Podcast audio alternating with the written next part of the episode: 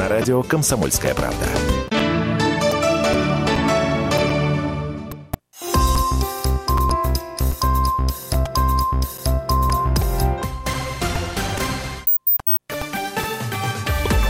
Новости на радио «Комсомольская правда». В студии с новостями Филипп Клеменов. Здравствуйте. Власти Тувы возьмут на себя расходы на похороны погибших при переправе. Также помогут их родственникам, сообщает глава республики Шалбан Караол на своей странице в соцсети ВКонтакте. Ранее сегодня при попытке пересечь вброд реку Шуй опрокинулся УАЗ. Погибли 9 человек, из них семеро дети. В живых остались двое мужчин, которые пытались удержать машину на плаву. Женщину унесло течением, ее поиски продолжаются. Грузинские виноделы потребовали извинений от гендиректора Рустави-2. В Кахете они провели митинг, сообщает грузинский Первый канал. В воскресенье вечером телеведущий Георгий Габуни начал свою авторскую программу по скриптам на грузинском канале Рустави-2 с ругани в адрес российского президента. В выступлении Габуни осудили президент и премьер Грузии, а также простые жители страны. В эфире канала «Россия-1» в рамках программы «Надо поговорить» начался первый за несколько лет телемост между Россией и Украиной. Предполагается, что в программе примут участие российско-украинские семьи, которые, некоторые из них, поддерживали общение, другие возобновят его в прямом эфире. Поддерживать телемост с украинской стороны должен был канал News One, однако анонс программы вызвал бурное недовольство политиков и журналистов. Генпрокуратура Украины возбудила против канала дело по статье о покушении на госизмену. Центробанк прокомментировал ситуацию вокруг платежных систем Visa и MasterCard, которые, как сообщалось, могут свернуть свою деятельность в России, передают РИА Новости. В пресс-службе регулятора не видят поводов для беспокойства и выразили уверенность, что все платежные системы продолжат свою работу в прежнем режиме. Ранее сегодня пресс писала, что Госдума собирается рассмотреть законопроект, предъявляющий новые требования к работе платежных систем. В частности, им запретят блокировать платежи банков, оказавшихся под санкциями, что может привести к их уходу из России. Антуан Гризман перешел в Барселону. Нападающий французской сборной подписал пятилетний контракт. Об этом сообщается на официальном сайте испанского клуба. Сумма трансфера составила 120 миллионов евро. О своем уходе из мадридского клуба «Атлетика» футболист заявил еще в мае. В прошедшем сезоне 28-летний француз стал автором 21 гола и сделал 10 голевых передач. В завершении выпуска о валюте и погоде официальный курс доллара, установленный Центробанком России на выходные и понедельник. 63 рубля 2 копейки, курс евро 71 рубль и 1 копейка. Теперь о погоде. Синоптики обещают в Москве завтра облачную с прояснениями погоду. Воздух при этом в столице прогреется до 18 градусов. Ну а все подробности, как всегда, на сайте kp.ru. Филипп Клеменов, служба информации, радио «Комсомольская правда».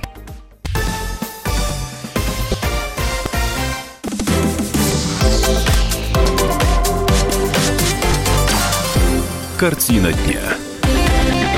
18.03. Добрый вечер всем, кто на волне 104.3. Это «Картина дня» во Владимире. Меня зовут Илья Архипов. Новостей сегодня а, много. Новости в основном о медицине, и вряд ли это новости хорошие. А сегодня и Департамент здравоохранения вслед за Почтой России, музей, музеем-заповедником, а, некоторыми спортивными секциями заявил, что финансовая политика, политика мэрии относительно повышения стоимости или установления а, стоимости аренды муниципальных площадей, которые занимают и поликлиники с больницами. Это все очень сильно ударит сейчас по э, медицине. Заявление довольно длинное, в общем, коротко его можно уложить именно э, вот в эти слова. Под угрозой сейчас располагающиеся на муниципальных площадях городская клиническая больница номер 5, городская поликлиника номер 1, детская, городская поликлиника 2, ФАП в Заклязьминском, филиал больницы в Лесном, э, Дело в том, что для них нулевая была аренда. Ну, больница, никто раньше ты не думал э, просить денег за размещение таких учреждений. Да, собственно, они там всегда были всю жизнь до того, как э, стали разделять муниципальное, областное, федеральное и так далее. Но вот сейчас, э, сейчас такие вопросы. В связи с этим у меня только один вопрос к властям, кстати, обоих а, уровней. А вот не было бы ли сейчас так выгодно еще и областным властям, вот под шумок. Ну, не уж, ну вдруг кто-то хотел какого-то переселения, да? Вдруг кто-то хотел переселения какого-то музея, почтового отделения, какой-то секции. Какой удобный повод. Вот я очень хочу оказаться неправ. Правда. Э, в Оргтруде сегодня рано утром э, глава облздрава Алексей Мазалев, другие чиновники от медицины, вообще от социальных структур, местные жители выясняли, так что же будет с больницей в Оргтруде, что будет с подстанцией скорой помощи, потому что на бумаге эти структуры ликвидируют, по факту вроде бы нет, но жители любой реформы здесь боятся. На встрече побывала моя коллега Елена Масленникова. Елена, приветствую тебя в эфире. Так все-таки нашли ли какое, какое-нибудь взаимопонимание чиновники и местные жители? Илья, добрый вечер. Э, на самом деле, я думаю, что взаимопонимания нет и до сих пор. Каждый остался при своем мнении.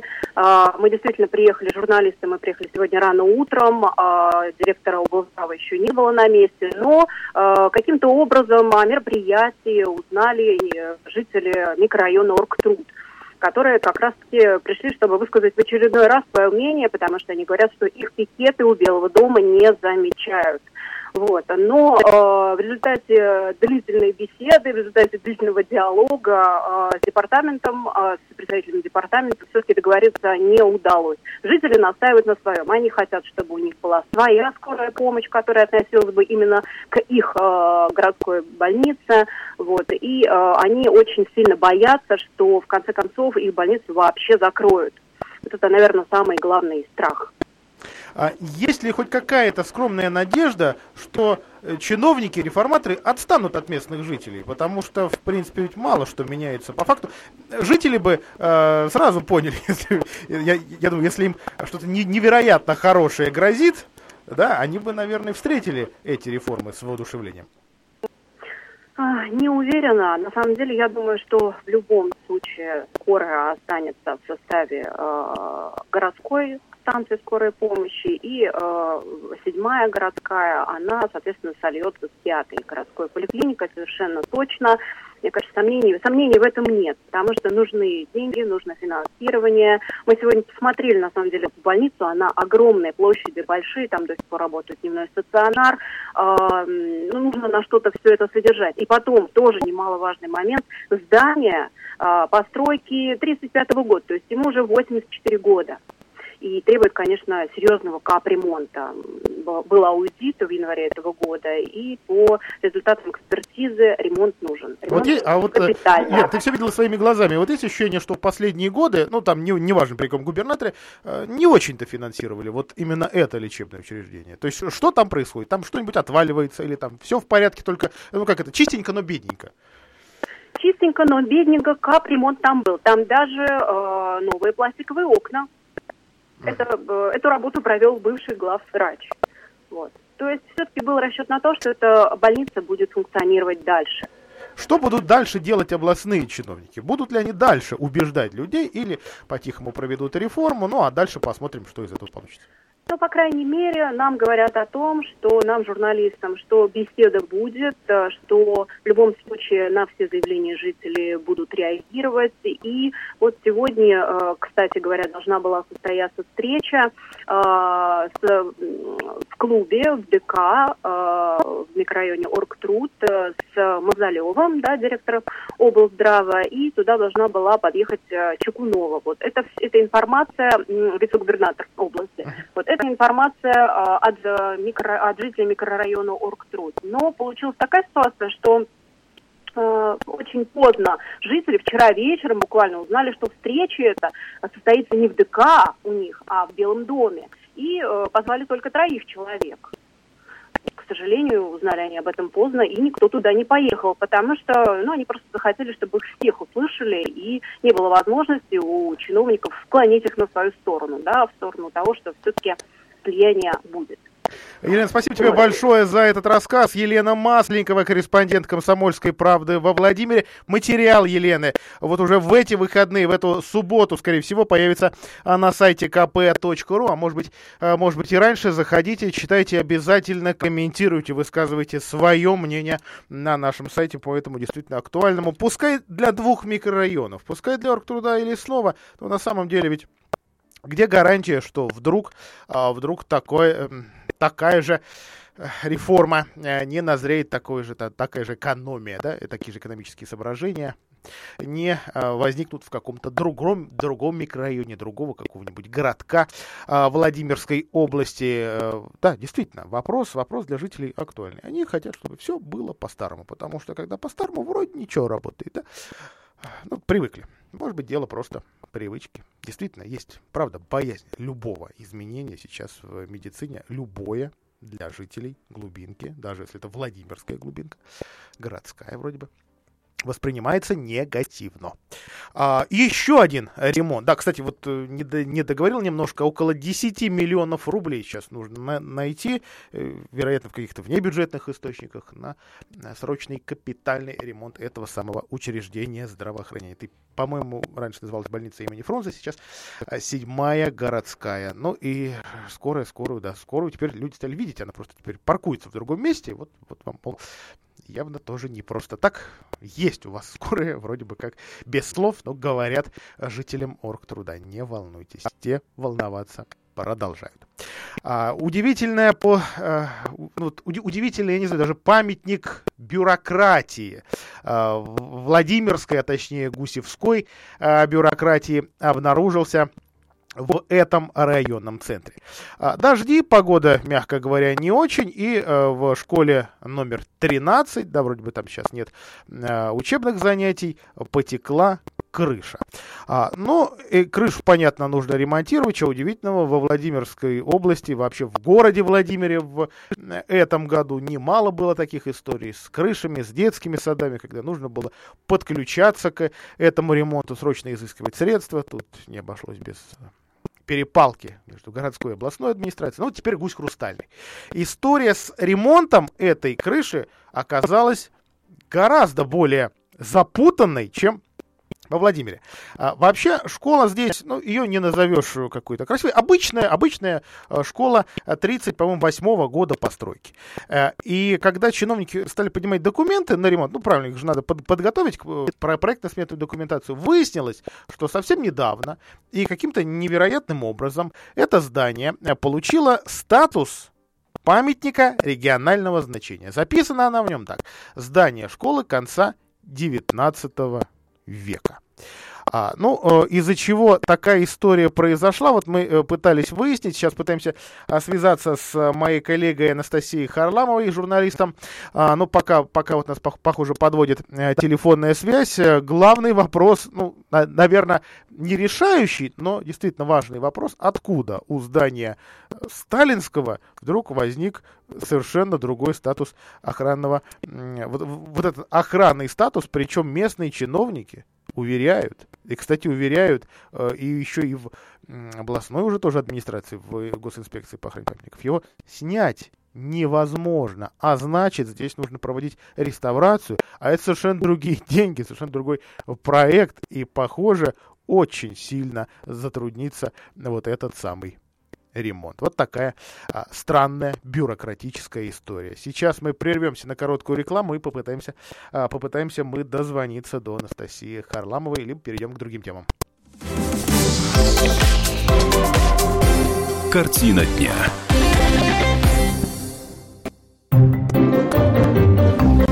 Реклама. Жилой комплекс «Жемчужина» — это воплощение мечты для тех, кто любит комфорт, красоту, изящество и роскошь. ЖК «Жемчужина» — это премиальный проект с уникальной архитектурой, продуманными планировками, инженерными решениями и новейшей системой безопасности. Жилой комплекс расположен в центре города с видом на Казанскую церковь. ЖК «Жемчужина» — это вклад в будущее твоей семьи. Телефон 77 95 54. Застройщик ООО «Гимгрупп». Разрешение на строительство и проектная декларация на сайте gimgroup.rf. Так звучит плохая крыша во время дождя. Так звучит плохая и дорогая крыша. А так звучат ваши переговоры с нерадивым продавцом, поставившим вам плохую и дорогую крышу. Хватит переплачивать и тратить нервы. Влад Металл Профиль, единственный производитель в городе, быстро, в удобные сроки сделает и доставит металлочерепицу и профлист по размеру заказчика. Любые цвета. Влад Металл Профиль, сайдинг, водосточка и аксессуары для кровли и забора. Приезжай. РТС, дом 32. Звони 42 44 44. Влад Металл Профиль. Наша крыша не едет. Телефон рекламной службы во Владимире 8 49 22 44 11 10.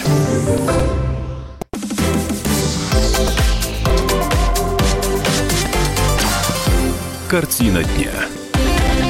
А, продолжаем. Итак, корреспондент комсомолки Анастасия Харламова. А, Настя, приветствую тебя в эфире. Итак, удалось ли понять, откуда у этой школы взялся такой а, странный охранный статус?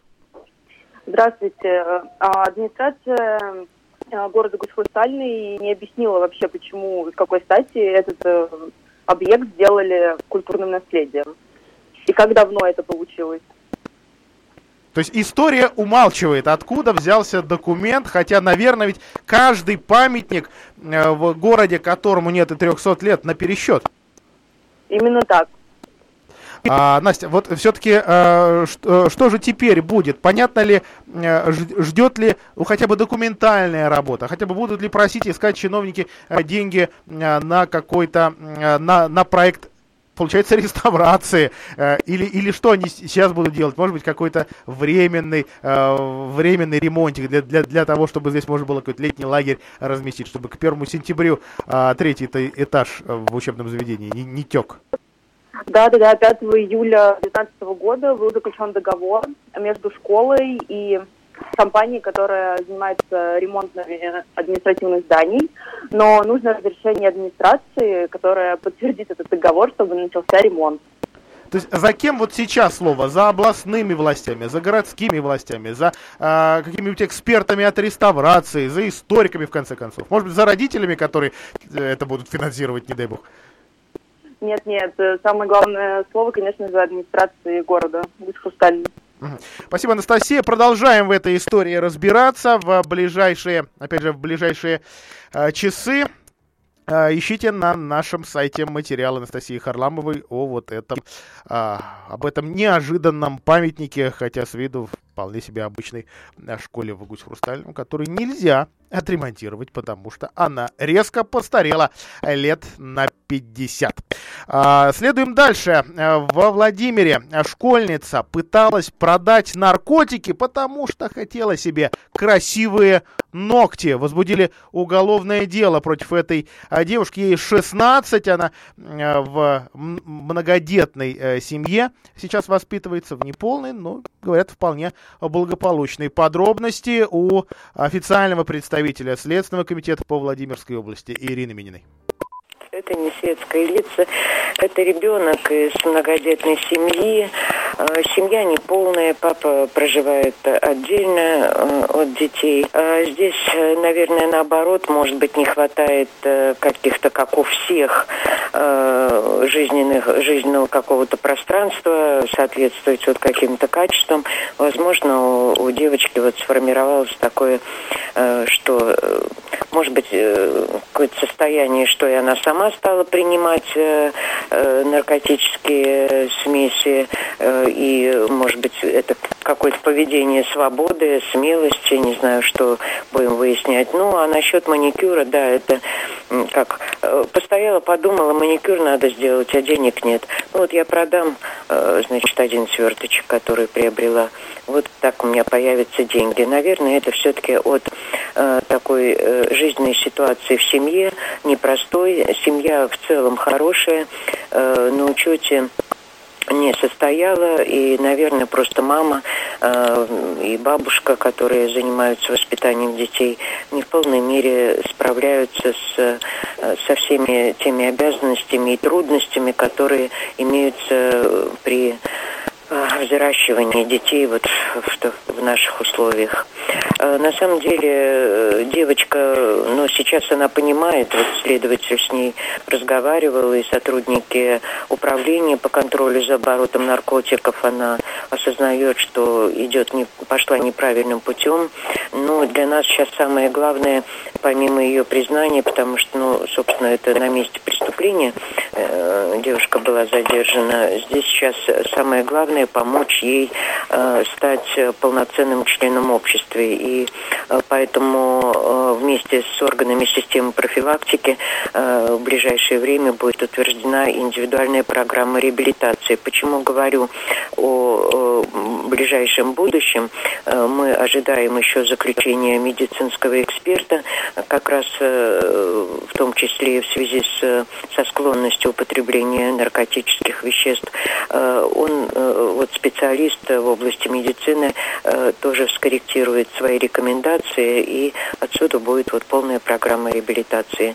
Ну и поскольку семья попала в поле зрения правоохранительных органов, по инициативе э, следователей Следственного комитета уполномоченными органами осуществляются сейчас мероприятия по социальному сопровождению многодетной семьи.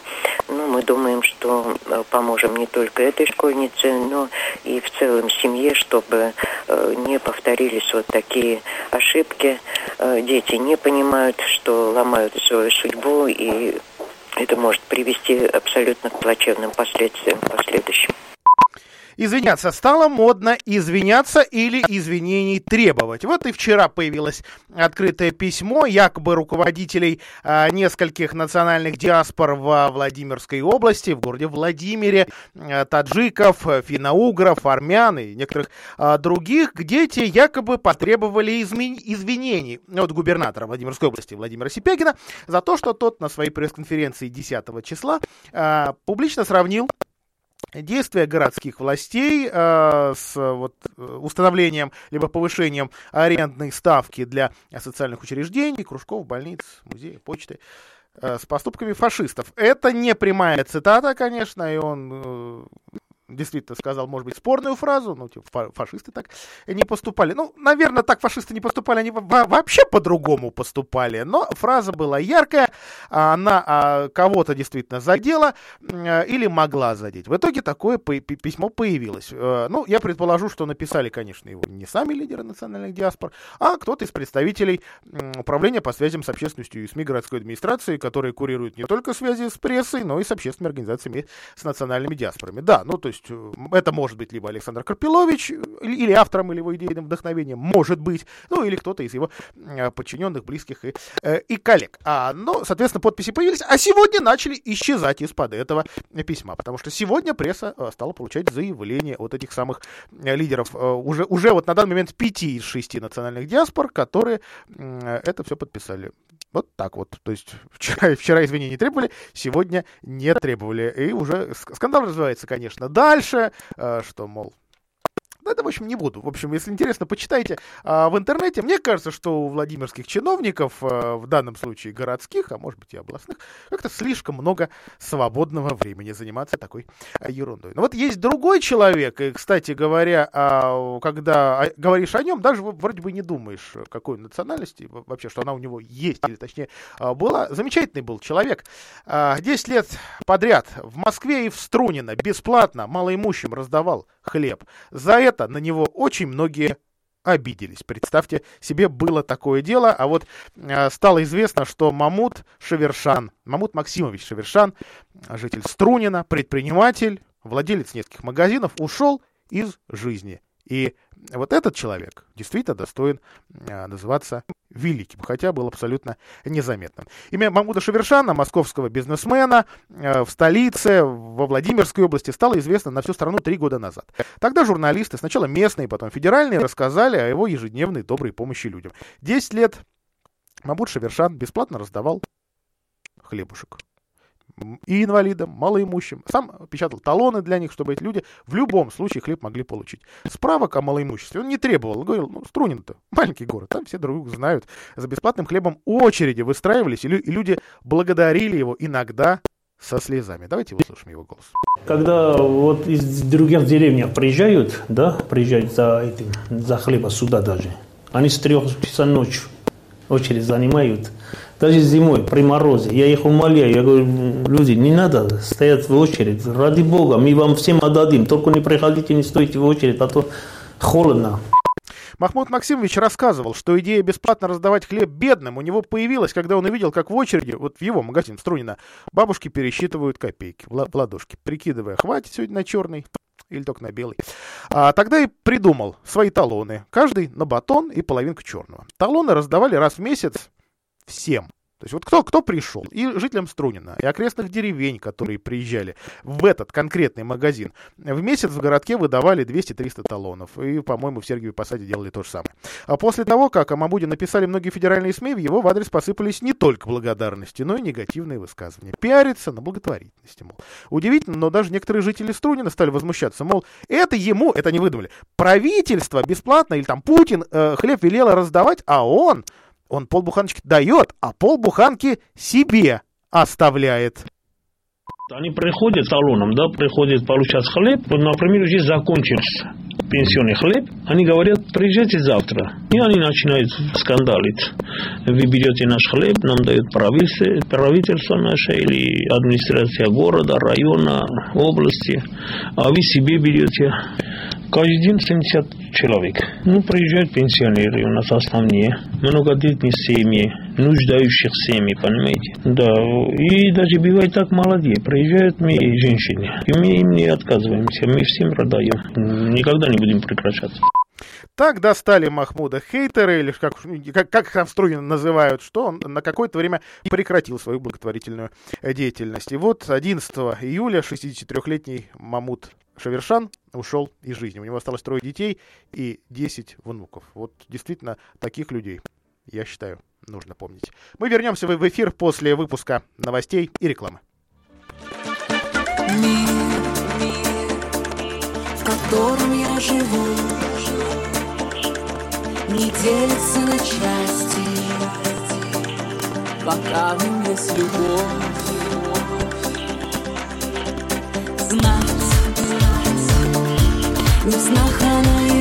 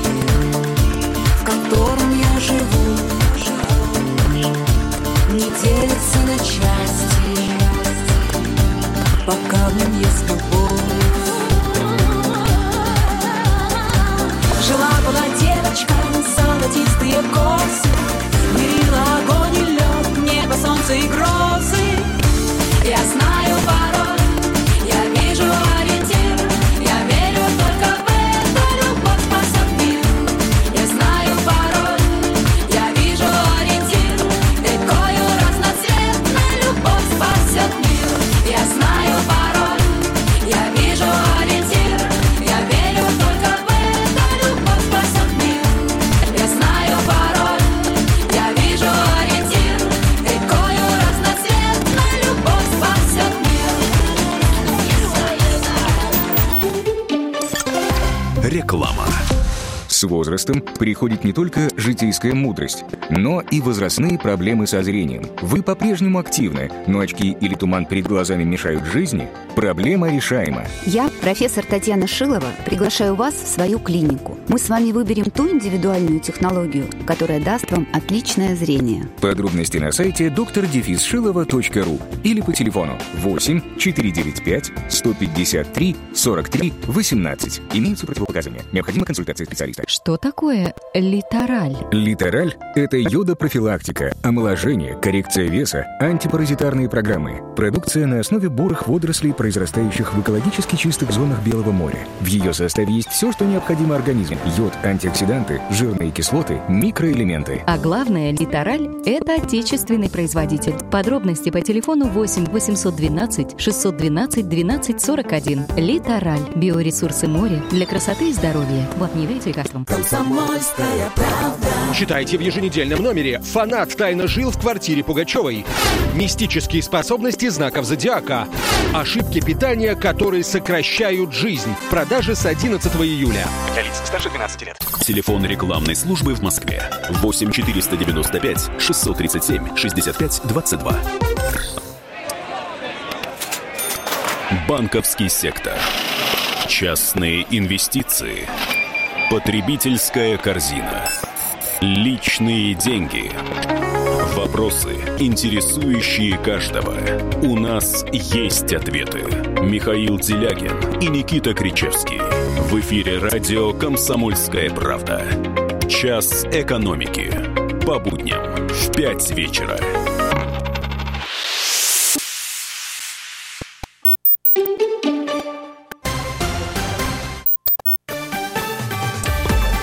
Новости. На радио «Комсомольская правда». В студии с новостями Филипп Клеменов. Здравствуйте. Туве объявили двухдневный траур после гибели девяти человек в ДТП. Их родственникам помогут в организации похорон. Об этом сообщил на своей странице в соцсети ВКонтакте глава республики Шалбан Караул. Ранее сегодня при попытке пересечь вброд реку Шуй опрокинулся УАЗ. Погибли девять человек, из них семеро дети. В живых остались двое мужчин, которые пытались удержать машину на плаву. Женщину унесло течением, ее поиски продолжаются. Москва признала справедливыми требования Минска повысить тариф на транзит нефти. Однако в правительстве России считают, что рост цен должен быть ниже, чем предлагают власти Беларуси, заявил вице-премьер Дмитрий Казак. По его словам, наша страна готова рассмотреть вопрос постепенного выравнивания тарифов для транснефти и уже разработала компромиссный вариант. Ранее Минск заявил о планах повысить цены на прокачку российской нефти по своей территории на 21,7%. Россиянам пообещали по 28 квадратных метров жилья. Речь идет о национальном проекте. Этот показатель по плану будет достигнут к 2024 году, говорится в аналитической записке «Проблемы и риски кредитного финансирования жилищного строительства», опубликованной Центробанком. Как отмечают аналитики, за 5 лет уровень обеспеченности граждан жильем повысится на 2,5 квадратных метра. При этом, по данным Росстата, в 11 регионах на душу населения приходится менее 21 квадрата, а в двух субъектах этот показатель меньше 15. Россия отправила в Турцию первую партию составляющих зенитно-ракетных комплексов С-400. Министерство обороны на своем канале в Ютубе опубликовало видео, как происходила погрузка вооружения на борт самолета. На кадрах видно, как в аэропорт прибыл грузовой лайнер. После того, как он открыл механизированный люк, на взлетную полосу начали прибывать большегрузы. Сегодня на турецкую базу Мюртет в провинции Анкара прибыли сразу два таких самолета. По условиям контракта Россия должна поставить Турции четыре дивизиона. Стоимость зенитно-ракетных комплексов 2,5 миллиарда долларов. Власти Дубая разрешили иностранным туристам выпивать. Речь идет о бесплатной 30-дневной лицензии на покупку алкоголя для отдыхающих из других стран. На получение документа имеют право путешественники э, старше 21 года и не исповедующие ислам. Они смогут легально употреблять спиртное на территории Эмирата. Для этого нужно в магазине, торгующем алкоголем, заполнить и подписать специальную заявку, приложить к ней копии паспорта и визы. Официальный курс доллара на выходные понедельник 63 рубля 2 копейки, евро 71 рубль 1 копейка. И о погоде в Москве завтра будет облачно с прояснениями и 18 градусов тепла. Все подробности на сайте kp.ru. Филипп Клеменов, служба информации, радио «Комсомольская правда».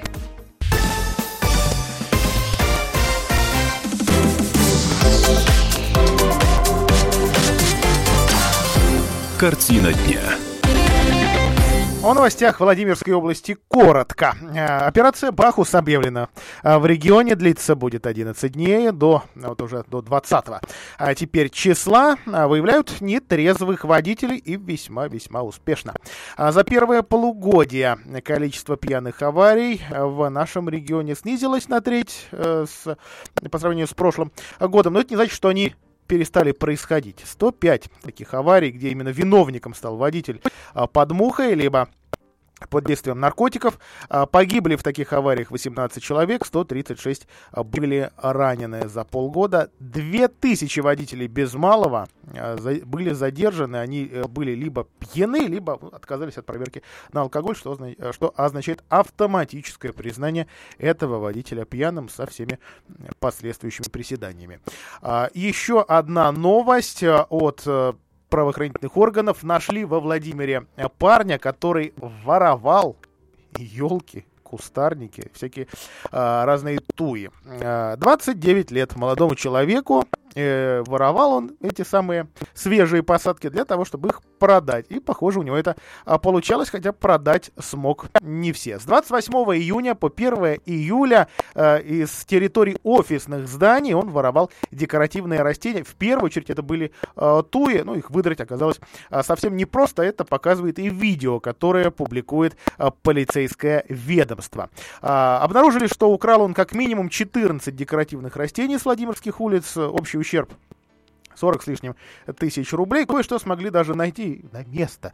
А, вернуть дома у него в пакетах. Еще кое-что осталось непроданным похитителю. Теперь, а, ну, после суда, конечно, а, грозит наказание в виде либо штрафа, а может даже и э, в тюрьму ненадолго он э, отправится. А, Новость, э, которая, э, ну, многие журналисты действительно считают, а, что она а, важная. Владимирский асфальтобетонный завод, общество с ограниченной ответственностью, получило право купить муниципальное здание и землю на Мостостроевской в Яме. Оно, собственно, ими располагало последнее время, как считается, благополучный арендатор добросовестный. А, Ну, может это все купить, но удивительная история в рассрочку на 5 лет. 44 миллиона 400 тысяч рублей. Постановление подписано, ну, сейчас исполняющей обязанности главы администрации Владимиром э, Горевым. А, в общем, э, в договоре предусмотрено все-таки обеспечение э, обеспечить, э, извините, обре- обременение, обеспечить возможность а, размещения межевых геодезических знаков, проводов. Ну, в общем, поскольку все-таки эта территория испещрена разными коммуникациями, не мешать самое а, главное этой структуре. Ну, о том, почему для журналистов эта информация а, вызывает, вызывает удивление, вызывает интерес. Ну, могу сказать, что а, пресса Владимирская удивлена теми преференциями, которые эта именно компания, даже меняющая владельцев, получает от городской администрации. В общем, фирма в фаворе. А, ну и последнее. Сегодня на летней площадке гостиницы «Владимир» в 19.00 пройдет благотворительный концерт в поддержку известного владимирского музыканта, барабанщика Олега Васильева. Он лидер а, фолк-бенда «Колокол». А, Об этом а, музыканте, даже если вы не слышали его выступления, многие знают. В январе прошлого года он попал под машину, получил тяжелые травмы, очень серьезные. Целый месяц был в коме. Еще предстоит лечение, дорогостоящая операция впереди. Организаторы этого концерта, сегодняшнего, он в 19.00 начнется, э, это группа «Буквы», намерена семье помогать именно деньгами, эти деньги собирать. Акция за этот год, по-моему, вторая, а их за только это лето уже запланировано 5, пресса, как обычно, под, подключается. Художники, спортсмены, они картины продают, устраивают баскетбольные а, турниры. И, в общем, считают, что это, это все сейчас э, может помочь восстановить музыканту левую а, руку, поскольку действительно ну, нужно, нужно музыканту возвращаться и им, именно к своему любимому делу, к музыке. А, ну что же, на этом с информационной повесткой редакционной у нас все. А, далее, после, после небольшого перерыва, официальная а, информация от Законодательного собрания Владимирской области и областной администрации. Я вам желаю хороших выходных. До свидания. Картина дня.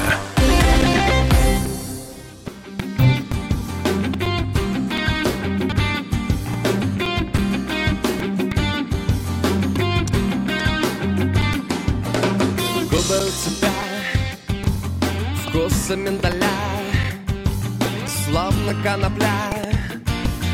Дурит, ну-ну-ну-ну Слов не говоря. Искусай меня Силы не жалей. Дурака валяй Хлопай ресницами и взлетай. Ресницы не забывай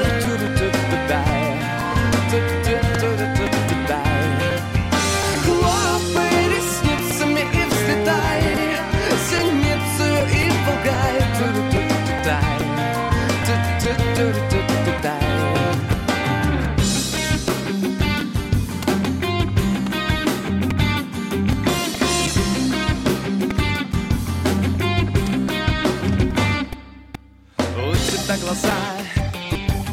Словно бирюза Резко по газам. Дарим, ну-ну-ну-ну. Может быть, я вкусом миндаля. И могу летать веками порхая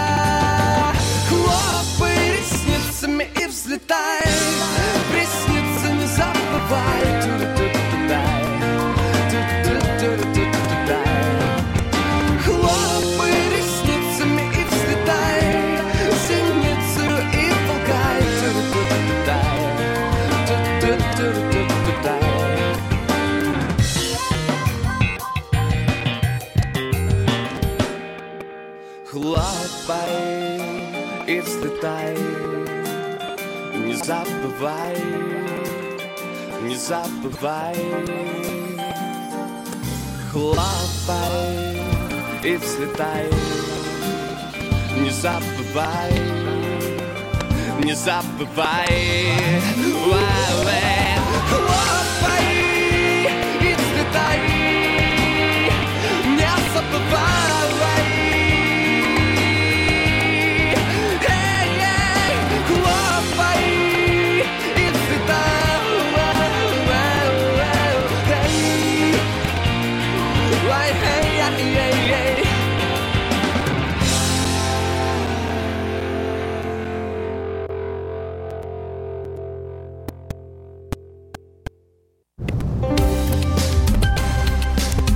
Лица власти.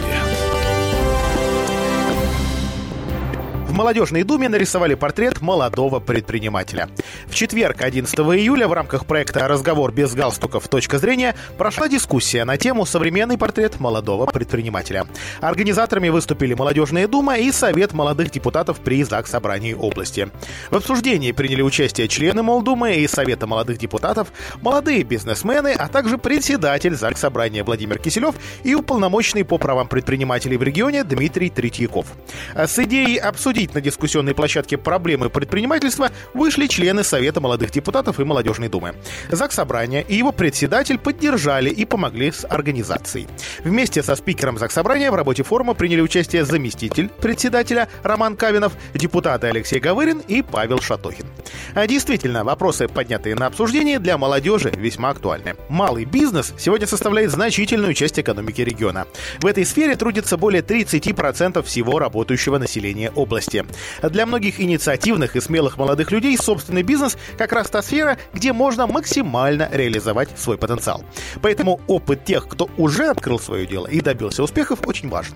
В разговоре приняли участие заместитель генерального директора компании АКР, финалист конкурса «Лидеры России» Илья Львов, руководитель проекта «Извилина-33», занимающего на рынке перспективную и динамично развивающуюся нишу образовательных услуг Алексей Захаров, автор, ставший популярной у владимирцев и до сих пор уникальной для региона кулинарной студии «Рулет» Маргарита Орловская, другие профессионалы своего дела. Интересной информацией с участниками дискуссии поделились также бизнес-омбудсмен Дмитрий Третьяков, активисты федеральной программы «Ты предприниматель», руководители молодежного отделения «Опоры России» и представители Сбербанка. Отдельный блок был посвящен обсуждению законодательного аспекта поддержки молодых предпринимателей. Спикер облпарламента Владимир Киселев остановился на основных преференциях, которыми может воспользоваться малый бизнес. Это различные налоговые льготы, субсидии, лизинговые услуги, помощь бизнес-инкубатора и многое другое. В формате живой дискуссии участники обсудили эффективность этих мер и высказали свои предложения по совершенствованию системы господдержки. В частности, управляющий Ковровским бизнес-инкубатором Иван Панин предложил ввести понятие молодого предпринимателя и молодежного предпринимательства в областной закон о молодежной политике, а в дальнейшем предусмотреть особые меры поддержки для этой категории. Но инструмент у нас действует уже для начинающих предпринимателей, кто уже начал свою деятельность. А молодежь в основном приходит своими идеями. И вот именно для этого и нужна работа системная, для того, чтобы в каждом э, районе, городе эта работа велась системно, потому что город Ковров, да, есть бизнес-инкубатор, есть профессиональная деятельность в этом во всем. Мы какие-то меры воздействия применяем, популяризируем, э, тестируем, генерируем бизнес-идеи, профориентируем, готовим к соревнованиям, но это в Коврове, эта практика наработана. Хотелось бы эту практику разместить на территории всей Владимирской области. А для этого я пришел сюда с предложением, для того, чтобы внести понятие молодой предприниматель, молодежное предпринимательство, в закон э, Владимирской области о молодежной политике. У председателя ЗАГС Собрания Владимира Киселева идея вызвала интерес. Ну, действительно, сегодня было большое количество различных предложений э, и от предпринимателей, и от э, представителей различных структур, которые сегодня присутствовали на данном мероприятии. Вот одно из предложений – это выделить в региональном законодательстве отдельной строкой специально именно молодежное предпринимательство для того, чтобы оказывать отдельные меры поддержки, специальные меры поддержки именно молодежному предпринимательству. Мы подискутировали, и в первом приближении, так скажем, это не совсем соответствует федеральному законодательству, но мы изучим в обязательном порядке опыт других регионов. Я думаю, что что-то подобное сделаем в нашем региональном законе. Спикер облпарламента подчеркнул пользу подобных встреч и обсуждений. Он отметил, что такая обратная связь позволяет в постоянном режиме держать руку на пульсе, формировать актуальное, отвечающее потребностям сегодняшнего дня региональное законодательство, а при необходимости инициировать совершенствование и федеральных законов. Лица власти.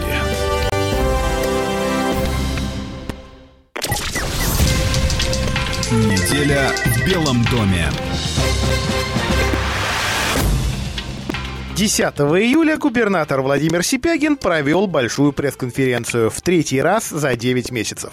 Это чаще, чем кто-либо из других глав регионов. А за два часа тем и вопросов он коснулся и самых громких, и тех, которые другие чиновники предпочитают не замечать вовсе.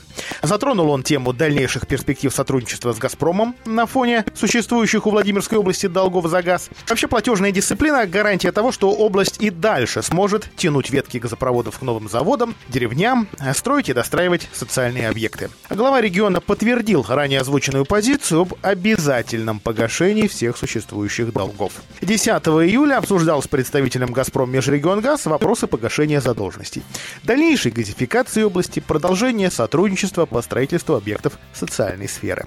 Точно буду подписывать график погашения долгов, так как меня, как главу региона, очень волнует тема продолжения газификации наших населенных пунктов. В этом году в регион приходит беспрецедентное количество средств от «Газпрома» на газификацию – 900 миллионов рублей, отметил Владимир Сипягин. В совещании, которое упомянул глава региона, приняли участие советник гендиректора «Газпрома» Межрегионгаз Юрий Пахомовский и глава Владимирского подразделения компании Алексей Конышев. Долг за газ, который накопили потребители 2 миллиарда 923 миллиона рублей. 81% приходится на теплоснабжающие организации. У населения 128 миллионов. На предприятиях-должниках введено внешнее управление, что позволяет оплачивать не только текущее потребление газа, но и просроченную задолженность. Готов проект графика погашения дебиторки тепловиков. Возможно, муниципальным образованием выделят субсидии из областного бюджета на погашение газовых долгов. Глава региона ответил на вопрос о территориальной схеме по обращению с отходами. Схема никуда не делась. Любой желающий может ознакомиться с ней на сайте Департамента природопользования и, что самое главное, внести свои предложения проинформировал Владимир Сипягин. Он предложил еще раз детально обсудить этот вопрос на одном из ближайших заседаний экологического совета при губернаторе. Актуальные для жителей Владимира проблемы губернатор затрагивал, пожалуй, чаще всего. Ведь ему приходится подключаться к их решению. А глава региона ответил, что многие из них необходимо решать комплексно. В частности, речь зашла об открытии сквозного движения по улице Северной. Это застарелая проблема, которая почему-то не решается администрацией Владимира. Как губернатор пытаюсь ее решить даже через федеральный центр, но мэрия навстречу никак не идет. Известно, что вернув в 2013 году по суду в муниципальную собственность земельный участок на Северной, администрация Владимира, не объяснив причины, остановилась на половине пути и не стала добиваться в суде расторжения кабального для областного центра договора аренды с заводом. По сути, властям нужно сделать небольшой шаг вперед и подать в суд, расторгнуть договор и организовать там проезд, прокомментировал Сипягин. А он высказался и о необходимости скорейшего решения проблемы транспортной развязки в микрорайоне 8 Юго-Западный. У руководства областного центра не было и нет комплексной программы развития транспортной инфраструктуры. А если решать вопрос, как хочет мэрия, точечно, будут возникать новые пробки в частном секторе. Журналисты задали главе региона вопрос о конфронтации, которая в последнее время складывается между областной и городской администрацией. «Я ни с кем не воюю и не хочу воевать», обозначил Владимир Сипягин свою позицию. Между тем он отметил, что действительно не понимает той позиции, которую занимает по ряду вопросов мэрия. Прежде всего, речь о спорах вокруг дотаций в 113 миллионов рублей, которые область предлагает городу взять без каких-либо условий, за исключением обязательства не увеличивать расходы на чиновников. Возмутили Сипягина и последние действия городской администрации, которая, прикрываясь нехваткой денег в муниципальном бюджете, увеличила арендную ставку объектам социальной сферы, поставив их на грань закрытия. Расходы на чиновников, по-видимому, дороже, поэтому коллеги из городской администрации решили взять деньги с детей, спорта и культуры, отметил губернатор. А кадровую проблему в медицине, по словам Владимира Сипягина, хоть и небольшими шагами, но удается решать. В ряде больниц открыты базовые кафедры Приволжского исследовательского медицинского университета, что становится стимулом развития клинической базы наших медучреждений и позволяет привлечь квалифицированные кадры. На базе медицинского колледжа создан Центр по привлечению кадров. Увеличены единовременные выплаты для медработников, приезжающих работать в сельскую местность, и подъемные для молодых врачей. Кадровый дефицит планируют полностью закрыть за 5 лет. Одна из ключевых задач на ближайшую перспективу – глобальная информатизация отрасли здравоохранения и развития телемедицины. Как стало известно, областная клиническая больница и еще ряд лечебных учреждений закупили программу для электронной записи, которая не сочетается с установленными в других медицинских организациях. И поэтому сегодня у населения возникают трудности. Я поставил задачу решить этот вопрос до ноября этого года, пояснил Сипягин. Проект информатизации направлен и на создание единой диспетчерской службы. На вызов будет направляться ближайшая бригада скорой, вне зависимости от деления региона на районы. Этот аргумент главный для тех, кто волнуется за качество медицинских услуг в оргтруде. Пока не получается сэкономить на аппетитах городских чиновников. Но Владимир Сипягин предлагает сэкономить на областных, сократить еще одного своего зама. Вице-губернаторов останется 7. А глава Белого дома внес в ЗАГС собрание э, этот и еще несколько проектов областных законов. Изменения отражают сложившуюся схему региональной власти. Две огромные промышленные площадки, индустриальный парк Ставровский в Собинском районе и технопарк XL в Киржачском, могут получить до миллиарда рублей на развитие. Экспертная комиссия Минэкономразвития 8 июля одобрила две заявки от Владимирской области на финансирование из федерального бюджета. Деньги должны будут пойти на строительство и реконструкцию промышленных и технопарков в 2020-2021 годах. Впрочем, пока это лишь предварительное решение, уточняют в администрации области. Окончательное будет принято не ранее будущей недели. Отмечается, что заявка площадки Excel заняла третье место в конкурсном отборе среди технопарков, а заявка Ставровского второе в рейтинге промышленных парков. От последнего ждут заключения экспертизы проектно-сметной документации. Предельный размер помощи на реализацию одного проекта – 500 миллионов рублей на два года. Софинансирование областного бюджета – 10 миллионов 200 тысяч. Обе эти площадки по западной классификации Браунфилды, то есть бывшие советские заводы, перепрофилированы в 2000-е. В 2006-м Ставровский завод автотракторного оборудования стал парком Ставровский. В 2014-м на месте закрывшегося и переведенного в вязники Кижачского автосвета открылся Excel. А под Новый год появлялись сообщения, что холдинг «Русклимат» вложит в новое производство климатического оборудования на базе кластера Excel более миллиарда рублей и откроет 150 новых рабочих мест. На площадях бывшего автосвета теперь работают Роял Термо, филиал Ижевского завода теп- тепловой техники и Вент Инжмаш. У Ставровского парка 14 резидентов, включая Зопас Industries и СТИС. Владимир Сипягин вернул в ЗАГС собрание без подписи изменения в закон о межбюджетных отношениях. Глава региона и прокурор области настаивают на доработке документа. Претензии руководителей области простому слушателю могут быть не очень понятны. Поэтому расшифрую. Четкие строки закона парламентарии хотят размыть. Владимир Сипягин предлагает принять закон в предложенной им редакции, либо создать согласительную комиссию для выработки согласованного текста закона по отклоненному документу. А процедуру возврата можно было бы и вообще избежать, если бы депутаты не спешили принять закон сразу в двух чтениях. Разумным выглядело предложение, приняв законопроект в первом чтении, до июльского заседания доработать проект. На недопустимость спешки в столь важном деле и на необходимость доработки обратил внимание депутатов и представитель губернатора Аркадий Боцин-Харченко, но его позиция не была воспринята депутатами. Компенсация на восстановление дома в Коврове, пострадавшего от взрыва газа, будет выплачена из областного бюджета. Деньги поступят из резервного фонда губернатора, той самой кубышки, откуда можно оперативно направлять деньги на самые экстренные нужды, не дожидаясь, пока соберутся депутаты. И такой механизм помощи может остаться единственным, если поддержать позицию ЗАГС Собрания по вопросу, о котором я говорил выше. Последним из областных чиновников в доме в Корове побывал замгубернатора Максим Брусенцов вместе с мэром. Брусенцов поблагодарил местные власти за оперативную уборку и вывоз мусора. Что касается ремонта дома и пострадавших квартир, принято решение выделить деньги из резервного фонда губернатора. А В доме нужно полностью восстановить две квартиры, включая укрепление стен и пола. Пострадавшей женщине выделят деньги на мебель и сантехнику, а остальным помогут с покупкой новых окон и дверей.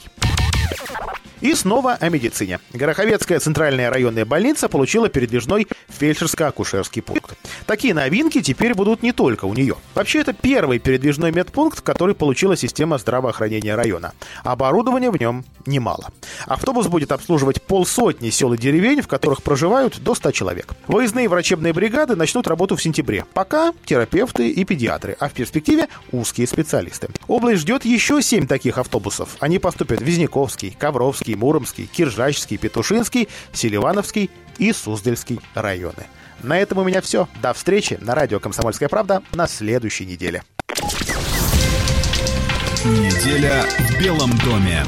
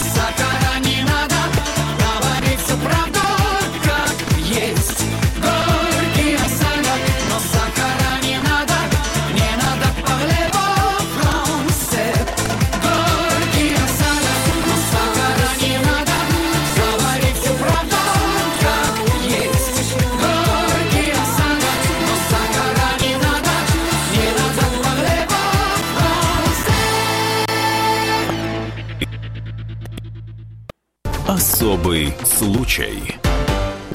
Антон Котов. Для двухлетнего Антона нет ничего более интересного, захватывающего, чем тракторы. Его любовь к этой технике не ограничивается только игрушками. Ни один день не обходится без раскраски с любимыми героями и чтения сказки о тракторе перед сном. А перебирать крупы ковшом для него это самое захватывающее занятие. Малыш бы очень хотел поиграть в кабине настоящего трактора, что стоит у деда в деревне. Но сил у Антоши едва хватает, чтобы забраться туда. У мальчика сложный порог сердца, и он быстро устает при малейших нагрузках. Нужна операция, которая стоит около 4 миллионов рублей. Вместе мы можем помочь. Это очень просто. Отправьте смс-сообщение со словом «просто» на короткий номер 4345, и 100 рублей поступят на счет благотворительного фонда помощи детям World Vita для Антона Котова. Союзная пресса. Как делают знаменитую белорусскую сгущенку? Репортаж из Рогачева. Как разрешить торговые войны? Насколько прочны отношения между Россией и Беларусью? Интервью с послом Беларуси в России Владимиром Симашко и послом России в Беларуси Дмитрием Мезенцевым. Читайте свежий номер журнала «Союзное государство». Союзная пресса. Программа произведена по заказу телерадиовещательной организации Союзного государства. Здравствуйте, меня зовут Сергей Трофимов. Слушайте радио «Комсомольская правда». Радио «Комсомольская правда». Свидетельство о регистрации средства массовой информации серии L номер ФС 7758-442 от 25 июня 2014 года. Выдано Федеральной службой по надзору в сфере связи